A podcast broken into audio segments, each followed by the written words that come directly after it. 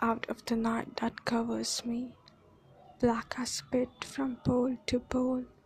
I thank whatever gods may be for my unconquerable soul.